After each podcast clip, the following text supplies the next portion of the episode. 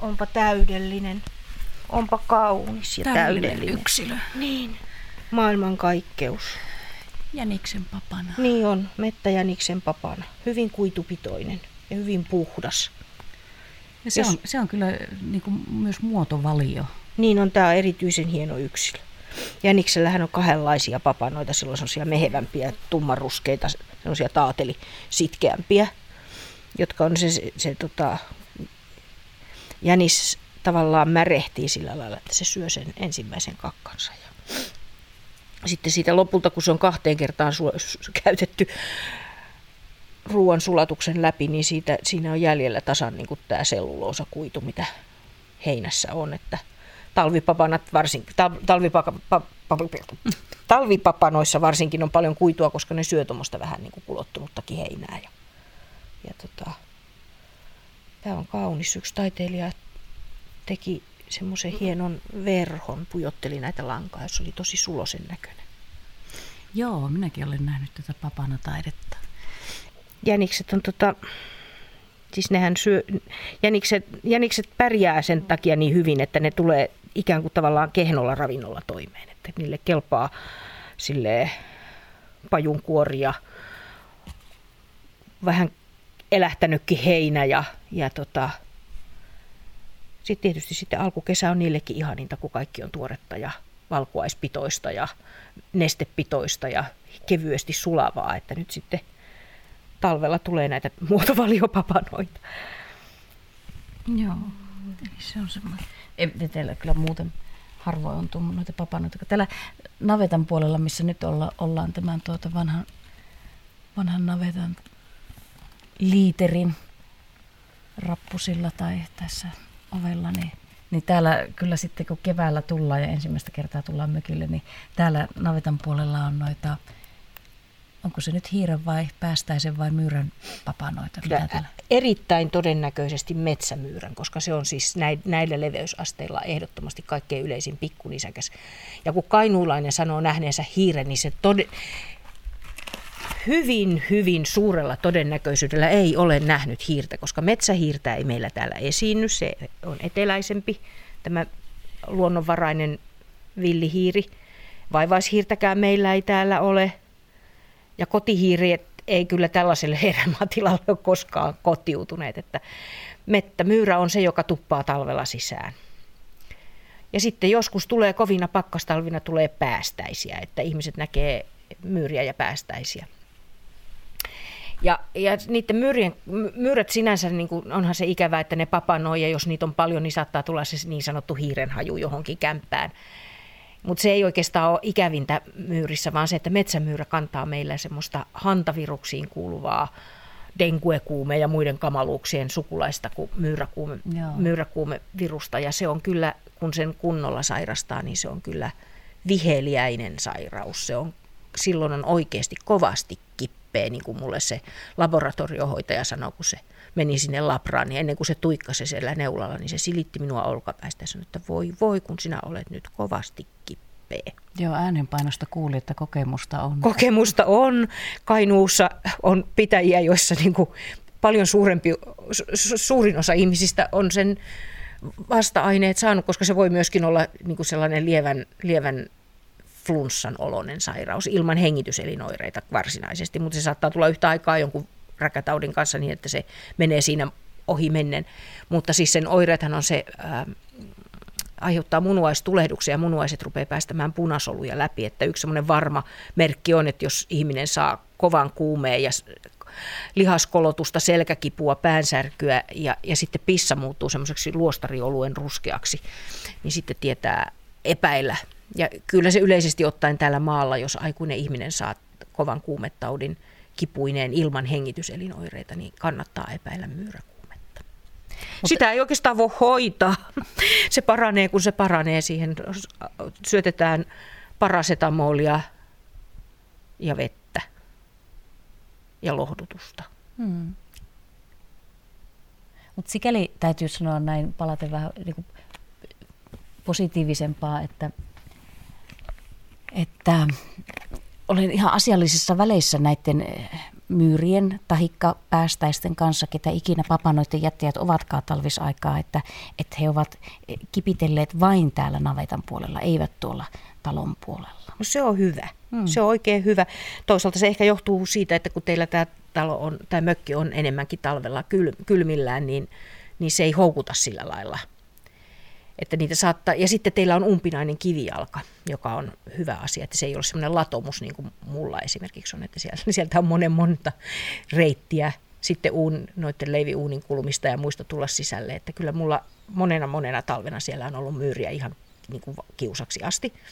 Nythän toki olen immuuni, että se on, enää ei tarvitse murehtia kuin muiden, muiden ihmisten myyräkuumeen tota, vaarasta. Ja kärppä on kiva kotielä, kotikulmaeläin kyllä. Että... Hei, kärppä on kurkistellut meidän naveta alta muuten parina vuonna. No se on, se on tota myyrän syöjä, että sitä kannattaa. Ja se ei, se ei tee, ainut on se, että jos se, rupeaa sisä, jos se, jos se tulee sisälle, niin saattaa ruveta silleen pesiytymään, jos se pystyy tulemaan ja menemään. Että mulla on ollut vintissä kärppä, joka oli ruvennut merkkaamaan ja se piti sieltä häätää. Että Joo, joo, Mä sanoin sille, että ulkorakennus on sun ja tämä on mun. Että et tuu tänne pissiskelemään vintin rappuun. Ja hän uskoi. Joo, no tota, mä luin semmoisen Seppo Turusen Valloittavat lajit kirjasta, kun hän kertoi, että näätä ei sinänsä ole vieraslaji, mutta ehkä se asunnossa on ja sillä oli kesämökillä pesiytynyt sisälle näätä ja hän oli laittanut sinne kuulemaan jonkun nuorisokanavan radiosta kuulemma hyvin kovalle ja lähtenyt takaisin kaupunkiin pariksi päiväksi ja sen koomin sitä ei ollut sitä näätää siellä sisällä nähty. Mä tein vähän samalla lailla, mä laitoin sinne vintirappuun radion täysille ja sille vähän niin kuin ohi, sivuun ohjelmasta, että se särki. Sieltä sattui tulemaan Piazzolla tangoja ja panin itselle korvatulpat ja kaksi ovea välistä kiinni ja mä näin, kun se lähti. Mutta kyllä se siellä talossa on edelleenkin käynyt, mutta se ei enää merkkaile, että se niin kuin tuli siihen tulokseen, että tänne ei tähän voi reviiriä perustaa. Wow, konstit on monet.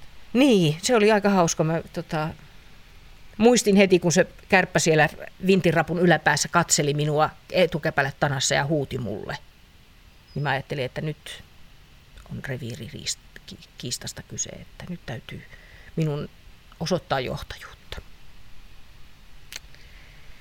Kato, että näkyisikö mä aina lakasen täältä näin papanat, että näkyisikö tässä, mutta mä oon tainnut tehdä niin hyvää työtä mm-hmm. ja sitten ei niiltä kesällä näy. Niin, ne, ne löytää muualtakin, niille ei ole mitään, mitään etua täällä, täällä tota, vajassa olemisesta. Ne erottaa sillä lailla, että jos haluaa niin esimerkiksi myyrä ja, myyrä ja tota, päästäisen papanat erottaa, niin ensinnäkin myyrän papanat on paljon isompia.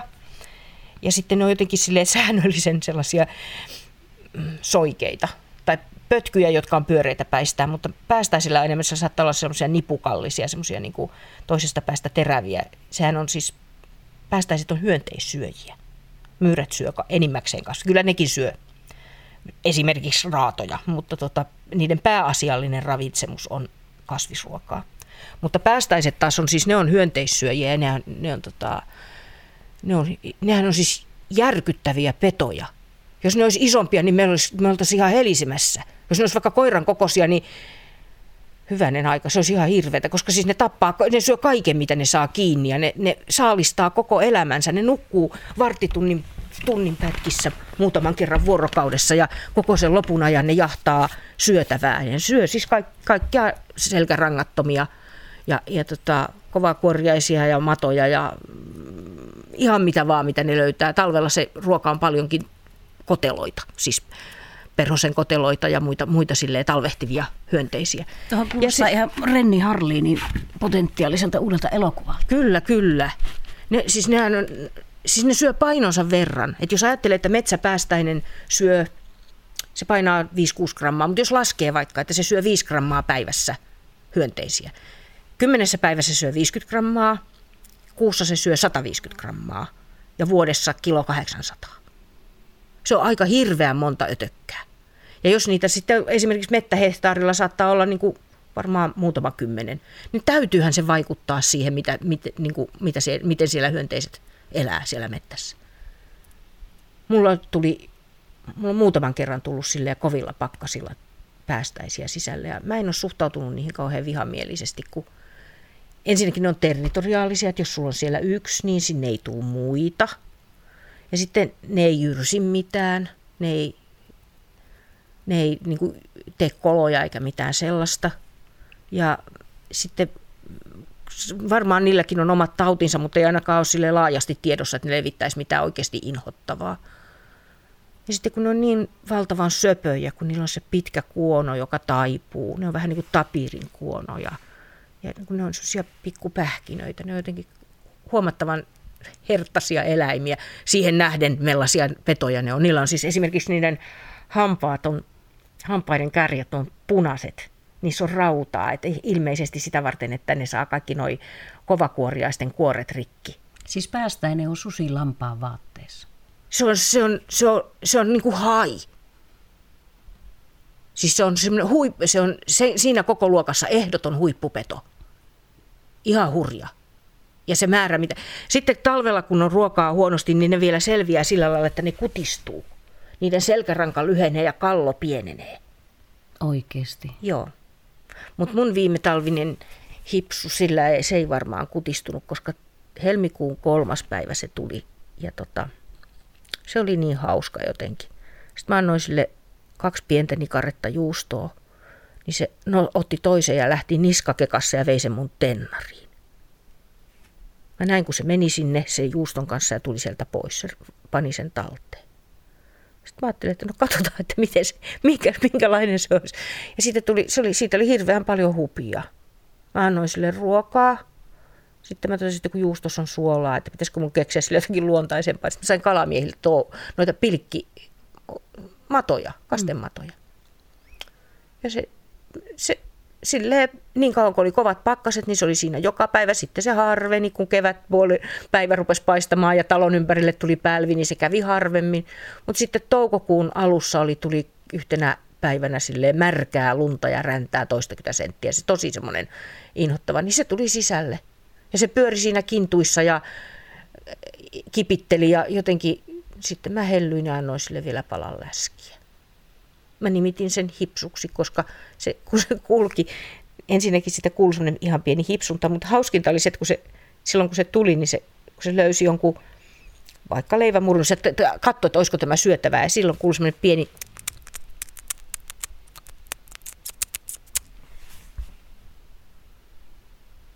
Tuosta sinusta hipsusta tulee ihan mieleen vaan tämä Muumilaakson Mar- uimakoppi talvella. Niin, taikatalvi. Siellä oli, siellä oli päästäisiä. Se, se on kyllä totta, kun sanoit, että kun niitä näkee liikkeen, mutta ei näe varsinaisesti. Että niiden läsnäolon tajuaa siitä, että näkee pientä liikettä. Ja niin, niin mä sen ensimmäisen kerran näin. Mä näin, että jotain liikkuu mun näkökenttäni äärellä ja sitten kun mä katsoin, niin se oli jo mennyt. Ja sitten se niin kuin vilahteli siellä täällä ja sitten kun sitä tiesi, että täällä on nyt joku pieni, niin sitten tuli kattoneeksi. Se oli tosiaan, hipsu oli siis joko metsäpäästäinen tai idänpäästäinen. Meillä on puolenkymmentä päästäislajia. Valtavan suuren osan ajasta ne käyttää siihen, että ne jahtaa. Ja hipsukin, vaikka sillä oli sille purkin kannella ruokaa, niin se silti, siitä huolimatta niin kuin ikään kuin metsästi siellä, että se pyöri siinä tal- niin kuin lattioilla siellä, täällä ja tuolla. Ja kokeili kaikkea, mitä se löysi, että olisiko tämä syötävää. Kaikenlaisia murusia, mitä sieltä No sitten kun kesä tuli, niin teidän yhteiselo päättyi. Niin, se oli se toukokuun lumisadepäivä viimeinen, kun mä sen näin.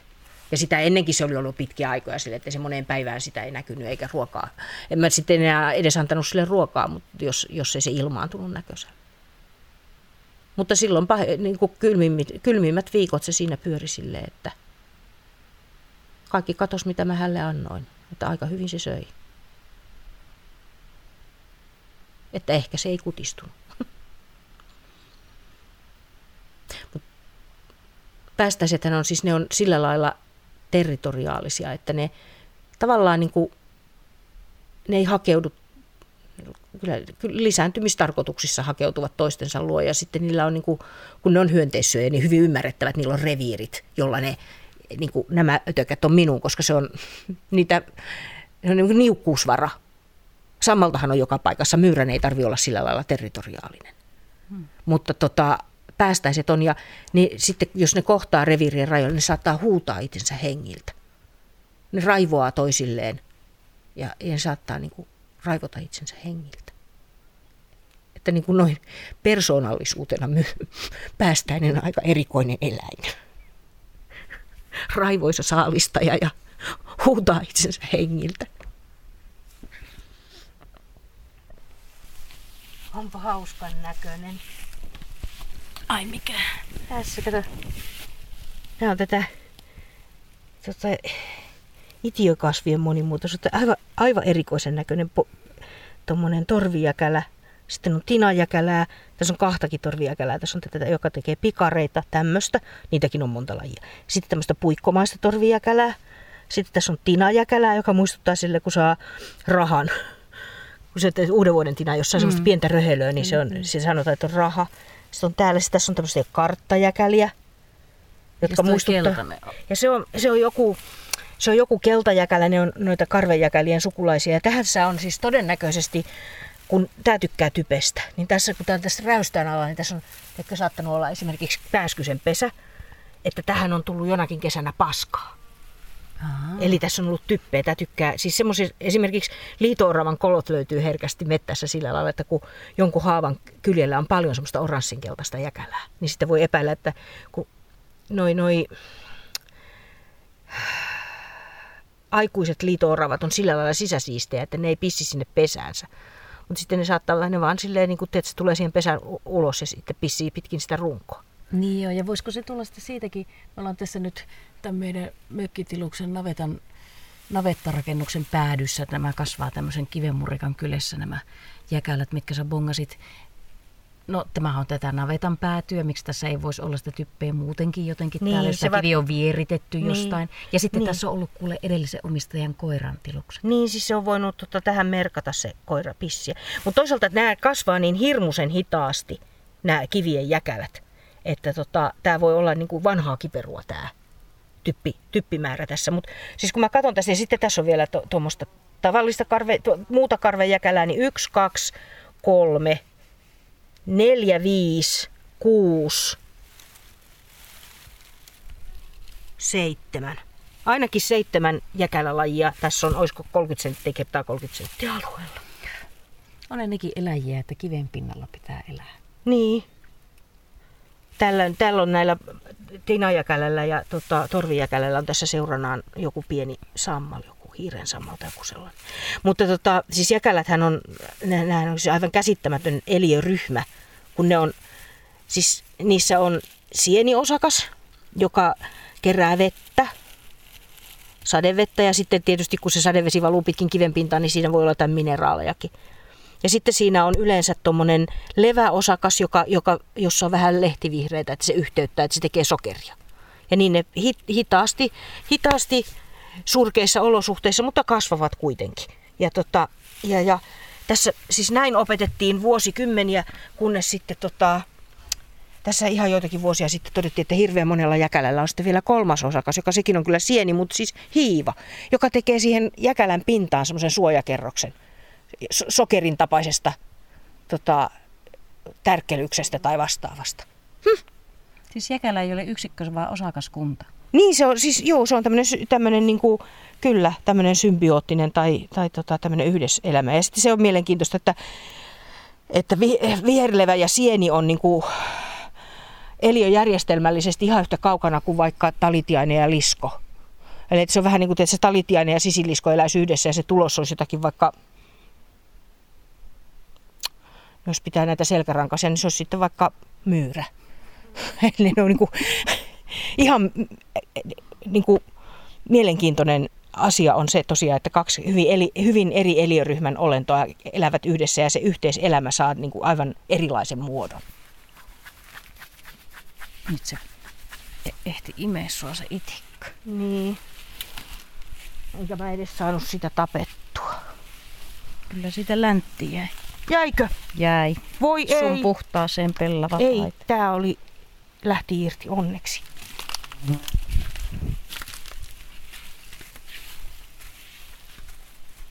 Joo, nämä on, on tosi mielenkiintoisia tämmöiset tota, tämmöiset vanhat maa, maa, maatalojen ja, ja tota, ulkorakennusten kulmat. Täältä löytyy kaikenlaista, kaikenlaista elämää. Tuossa nyt on vattua ja nokkosta ja vattu on vähän varjossa, varjossa vähän lehvakan näköistä eikä näytä tekevän kauheasti marjoja, mutta nokkonen on kyllä tämmöinen tyypillinen tämmöisen huusintakusen, huusintakusen ja navetantakusen kasvi, koska se tykkää kovasti typestä. Ja se on kyllä itsekin typpipitoinen, kun se saa siitä kasvupohjastansa paljon typpeä. Ja siksi se yleensä löytyy niin semmoisissa paikoissa, mihin, mihin typpeä tulee. Navetan takusia ja huusin nurkkia – ja mun kodissani on sillä lailla, että mulla on yksi pääty on sille, että sitä ei näy naapuriin. Ja siinä on ilmeisesti ainakin isäntäväki käynyt yöllä pissillä, koska siellä karu, karussa, piha, karussa pihassa niin siellä navetan takana on ja sitten siinä talon pohjoispäädyssä, joka ei näy mihinkään. Siitä mä, mä oon nyt tullut siihen tulokseen, että mä syön niitä nokkosia, koska tota, siinä ei ole, niin kuin toisin, toisin kuin huussin takana on niin kuin jatkuva typpivirta. Koska liikatyppikin on pahasta, siitä tulee se, se nitraatti ei ole kauhean terveellistä syötävää. Eli nokkoset kannattaa kerätä sellaista paikasta, jossa ei ole esimerkiksi toimiva navetta tai toimiva huussi ihan vieressä. Mutta se on, nokkonen on erinomainen. Se on yksi kans näitä, kun mä siitä siankärsämöstä puhui, että se on niin kuin moneksi, niin no mm. kosesta vasta moneksi onkin. Se on ensinnäkin, sitä on syö, voi syödä ja on syöty. Mm. Nuoria kevään nokkosia, tota, ihan miten vaan, niistä saa hyvää keittoa ja muhennosta. Ja mä oon tehnyt semmoista kiissiä, siis semmoista murot, suolasta murotaikinapirrakkaa. Mm. Ja, ja tota, ihan silleen niin kuin pinaatin tapaan, että vaan niin kuin ihan hitusen vettä ja kiehautan ja pistän vähän suolaa, voita ja sitruunamehua. Niin vaikka, vaikka tota, paistettujen muikkujen kanssa tai ihan minkä kanssa vaan, siis kalan kanssa erinomainen. Sen lisäksi sitten nokkosta on käyty, sehän on siis kuitunokkonen. Sitä nykyisin taas viljellään ja se on ollut semmoinen, että sitä on tehty niin kuninkaallisten alku, alusvaatteita ja vauvan vaatteita, koska kun se hyvin käsitellään, niin siitä tulee semmoinen pellavan värinen, ehkä vähän vihreään vivahtava silki, semmoinen niin kuin, vähän niin kuin viskoosin silkin kiiltoinen, semmoinen pehmeä, ei samalla lailla läikkyvä kuin silkki, mutta semmoinen, siinä on semmoinen himmeä hohto. Ja siitä on tehty siis esimerkiksi Ruotsin, Ruotsin kuninkaille aikanansa 1600-luvulla alusvaatteita. Ai, että siis kun onko puhut... se semmoinen korpien silkki? Niin se on.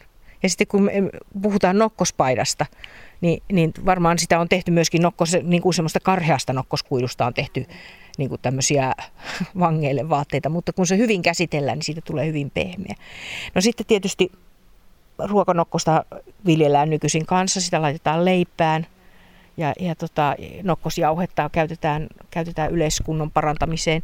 Ja sitten yksi, mikä on niin kuin perinteinen nokkosen käyttötapa on, että sitä on tota, laitettu ku, saunassa laitettu siihen päälle kuumaa vettä ja sitten annettu sen hautua jonkun aikaa ja sitten sekoiteltu siitä sopiva, niin sillä on pesty ja huuhdottu hiuksia, koska siinä on piitä, se vahvistaa hiuksia, ainakin uskotaan niin ja erityisesti kuulemma vaaleille hiuksille hyväksi. Ja sitten tosiaan se, se tota, piihappo on myöskin, että, että, että ei varsinaisesti rohtona ole käytetty virtsatietulehduksia, mutta tämmöisenä yle, ylläpitohoitona. Munuaisvaivoissa on suositeltu nokkosen syömistä koska tota, se, se kanssa niin kuin tavallaan ylläpitohoitona estää niitä tulehduksia ja, ja näin. Ja sitten tota, on nokkosista vihtaakin tehty se kuulemma mistä ihmistä lämmittää, kun itsensä vihtoo vähäisen haudutetulla nokkosvihdalla, joka ei niin kauheasti polta. Niin ainakin kipu siirtyy toisaalle niin, tai erilaiseksi. Niin joo, joo sille hu, vie, hu, vie huomiokyvyn. ei niin kolota kuin kirvelee. niin. joo. Niinhän se on. On parempi, että kärsimme nämä tietyt vaivat, kun uusin riennämme, joita emme tunne. Tossakin on tämmöistä keltajäkälää. Tää on.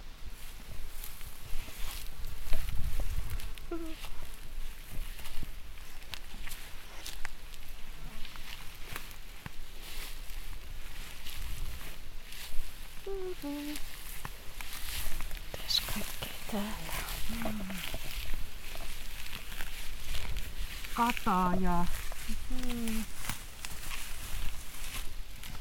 on tuossa vihreitä marjoja. Kataja on tota, jos jossakin on paljon katajaa, niin se kertoo, että siinä todennäköisesti on aika pinnassa pohjavesi. Se tykkää siitä, että sen juurilla virtaa vesiä. Jotkut on sanonut, että katajan siirtäminen paikasta toiseen on vaikeaa, koska ei saada juuri samanlaisia vesiolosuhteita hänelle. Ja tämä on ihan loogista, kun tämä laskee tuonne järveen, että tässä saattaisi hyvinkin virrata pohjavettä, kun tässä on useita katajia.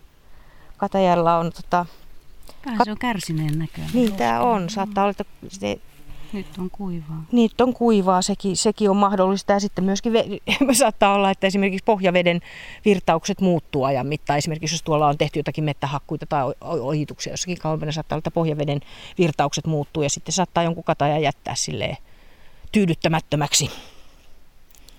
Katajalla on tota, katajan marjoja on käytetty riistamausteena ja, ja tota, lääkinnässäkin. Niillä on hoidettu, hoidettu flunssaa ja muuta. Ja Voiko tämmöisen laittaa nyt suuhun? Voi. Virossa on ollut ihan semmoinen perinne, että kun lähtee tyttöihin, niin mies laittaa, pureskelee katajanmarjan, niin henki haisee paremmalta. Aa. No, toisaalta se haisee giniltä. niin, giniltä se tulee heti mieleen. Mm. Mutta ginihän on arvo, arvo, arvo juoma, mutta tosiaan tota, Katajan marja on käpy, jossa on kolme käpysuomua. Sitten jos katsoo sitä sieltä niin kuin kärjestä, niin siinä, siinä on semmoinen Mersun merkki. Onko? On. Tuo on kovin pieni, niin että vanha no, ei on Siinä. On siinä. Hmm. On. Se, se, se on niin ne kolme käpysuomua tulee yhteen siellä kärjessä. Virossa sanotaan myös, että kui katakkas on kaikki marjat mustat, niin saavat kaikki tytrukut mehelle. Eli tota, Katajan marja kypsyy, se, se, on kaksi, se kestää kaksi vuotta, että siitä tulee musta. Se ensimmäisenä vuonna se on vihreä ja toisena vuonna se on musta.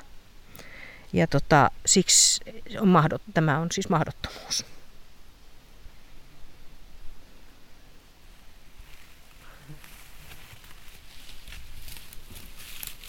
Tässä on lanka. Kato. Missä? Tässä on tämmöinen ohut lanka, näkyy auringossa hyvin. Tähässä on ehkä suunnitteilla verkko. Just tämmöisiin niin kuin puiden väleihin saattaa joskus tehdä tota, hämähäkin tosi taidokkaita verkkoja. Ja se alkaa sillä, että ne niin kuin tekee ensin niin kuin langan puusta toiseen. Ja sitten tota, kiinnityslankoja. Onkohan se, onkohan se silloin tehnyt jo päätöksen vai vasta kun se suunnittelee, että tähän se voisi tulla? Siinä muuten ihan tuolla onkin. Toinenkin lanka. Kato tuossa, tossa noin. Ah, joo. Se kimalta. Tota, sitähän mä en tiedä ihan tarkkaan, miten se menee, mutta kyllä se, kyllä se tota, jossakin vaiheessa siihen syntyy suunnitelma, koska se on niin symmetrinen, että et sillä on siis silloin tuki, tukilangat ensin ja sitten se rupeaa tekemään sille, tekee siihen ristikon ja sitten, sitten niiden ristikkolankojen väliin se rupeaa kutomaan niitä, sitä kehämäistä systeemiä. Ja, ja tota, ne, ne, niissä on vähän erilaista lankaa niissä tukilangoissa kuin sitten niissä hienoissa langoissa, jotka tekee sen kehä, kehärakenteen siihen. Ja sitten se asettuu sinne jonnekin vähän eri lajit eri tavalla silleen vahtiin, että sitten kun, kun joku niistä tukilangoista värähtelee selvästi, niin sitten se painelee sitä pitkin sitä pitkin ja se, se on vähemmän tarttuvaista se lanka. Se painelee sitä pitkin ja kapaloi sinne sitten kenties siihen verkkoonsa tota, jonkun, jonkun siihen osuneen hyönteisen tai sitten käy vaan ja imasee sen tyhjäksi ja jättää sen sitten sinne kuivumaan sinne tota, verkkoonsa. Mutta siis hämähäkin verkkoja on kauhean monenlaisia, että ne ei ole pelkästään näitä tällaisia tota, tikkataulusysteemeitä. Että, et, et, tota, esimerkiksi tosi myöhään syksyllä näki, voi saattaa nähdä semmoisia suppiloverkkoja, jotka on niinku suppilo, verkosta tehty suppilo. Jossakin esimerkiksi kahdella, jossakin katon nurkassa tai vastaavassa paikassa, missä se saa sen niin kuin aika pienelle alueelle tuettua useampaan paikkaan. Ja sitten se tavallaan, se on, siinä on se sama, sama tota, tikkataulurakenne, mutta se on kolmiulotteinen sille, että se on niin kuin kapenee sinne keski. Siitä tulee semmoinen niin kuin pussiperä. Onko se semmoinen rysä, rysä. rysämäinen mm, just, sitten? Joo, joo.